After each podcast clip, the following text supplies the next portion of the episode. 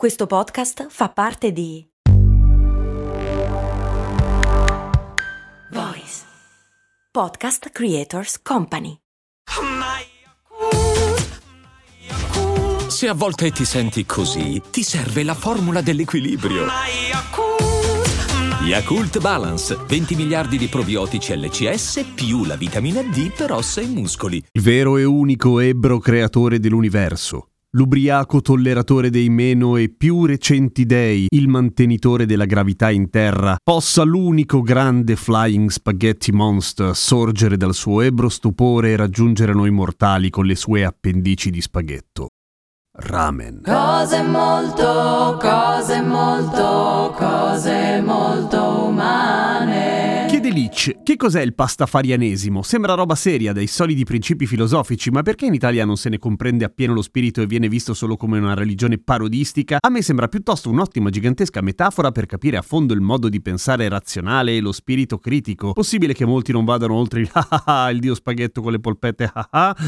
Possibilissimo. E adesso vediamo perché. Il pastafarianesimo, ovvero la religione del Flying Spaghetti Monster, cioè il mostro volante fatto di spaghetti, nasce nel 2005, per cui è una religione piuttosto nuova. Nasce in Kansas quando proprio il Kansas decide di aggiungere alle teorie scientifiche di creazione del mondo le teorie creazionistiche di creazione del mondo, ovvero se tutta questa roba c'è ed è così complicata e perfetta, per forza deve essere l'opera di un essere superiore. Bobby Henderson, neolaureato fisico, si incazza un pochino e dice scusate un attimo, perché? Allora facciamo che esiste il Flying Spaghetti Monster e io fondo il pastafarianesimo in cui succedono delle cose interessanti. Per esempio, che il Flying Spaghetti Monster ha creato l'universo solamente in quattro giorni e per di più durante una sbronza colossale. Chi non segue i precetti del Flying Spaghetti Monster va all'inferno, che è come il paradiso, ma con qualche differenza. Il paradiso è un posto in cui ci sono fabbriche di stripper, ambo sessi and everything in between e tutti gli orientamenti sessuali e ci sono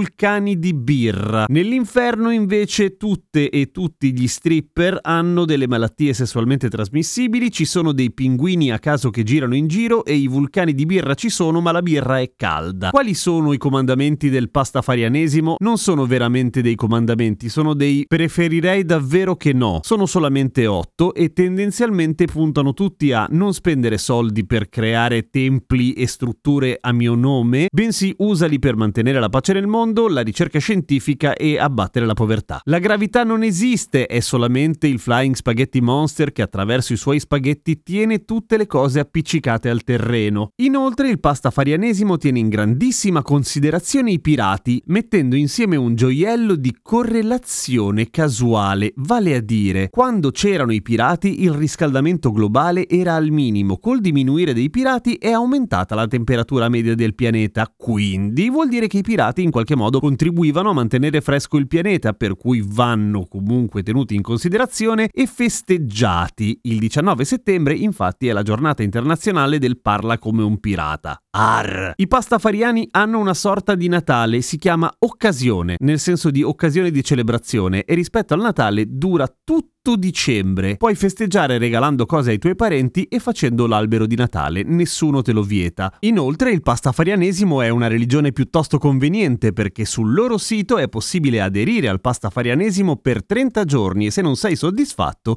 il tuo dio originale sarà felice di riprenderti in casa. Ora, tutti i pastafariani credono davvero che il mondo sia stato creato da un mostro volante di spaghetti? No, ma d'altra parte non tutti i cristiani credono a tutto quello che c'è nella Bibbia, giusto? E tutte le volte che uno scienziato prova attraverso la datazione del carbonio 14 che la Terra è nata molto prima di 10.000 anni fa, come dice il cristianesimo, come risponde il pastafarianesimo? Niente, il pastafarianesimo dice che è il Flying Spaghetti Monster che cambia i risultati ogni volta che viene fatta una ricerca scientifica. Potrebbe sembrare una stronzata, me ne rendo conto, ma d'altra parte le parodie delle religioni esistono sin dai tempi dell'antica Grecia, non è certo una novità, e Bertrand Russell già qualche decennio fa aveva postulato che ci fosse una teiera in orbita intorno alla Terra e al primo pirla che gli disse non può essere vero, Bertrand Russell gli rispose giustamente semplicemente provamelo, che è più o meno quello che ha risposto Bobby Anderson e tutti i pastafariani ogni volta che gli hanno detto che la loro religione è finta, nel senso. Ovviamente è stato un device spettacolare per fare polemica e per mettere in evidenza il fatto che ci fossero delle stranezze abbastanza curiose all'interno del sistema educativo del Kansas e degli Stati Uniti e fondamentalmente di tutto il mondo. Ma ha funzionato gran bene il pastafarianesimo, anche perché è ovviamente come ogni religione assolutamente non confutabile e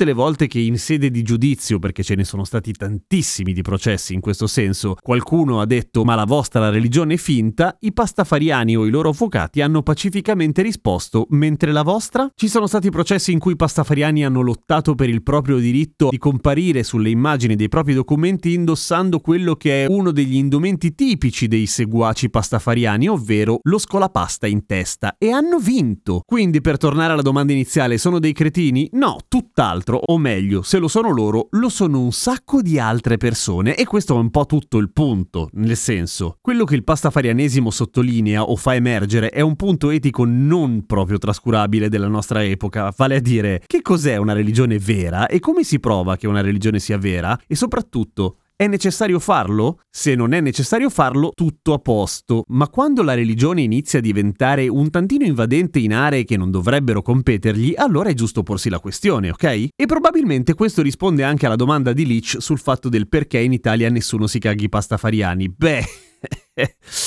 Eh... Non so bene la risposta. Andrebbe fatta una piccola indagine, ad esempio quando non si trova parcheggio davanti alle chiese alla domenica, perché c'è un casino di gente che cerca di entrare. Ecco, per dire, ci sono luoghi che sono culturalmente più elastici al mollare un pochino le sicurezze della religione e luoghi in cui culturalmente non sono tanto pronti a fare questo passo. L'Italia probabilmente non è fra i primi, però comunque il polverone alzato dai pastafariani del Kansas ha portato l'attenzione mediatica mondiale sulla questione che a scuola si volesse tornare a insegnare il creazionismo, fondamentalmente rovinando tutti i piani dei più conservatori, per cui bella Flying Spaghetti Monster. A domani con cose molto umane. Ramen.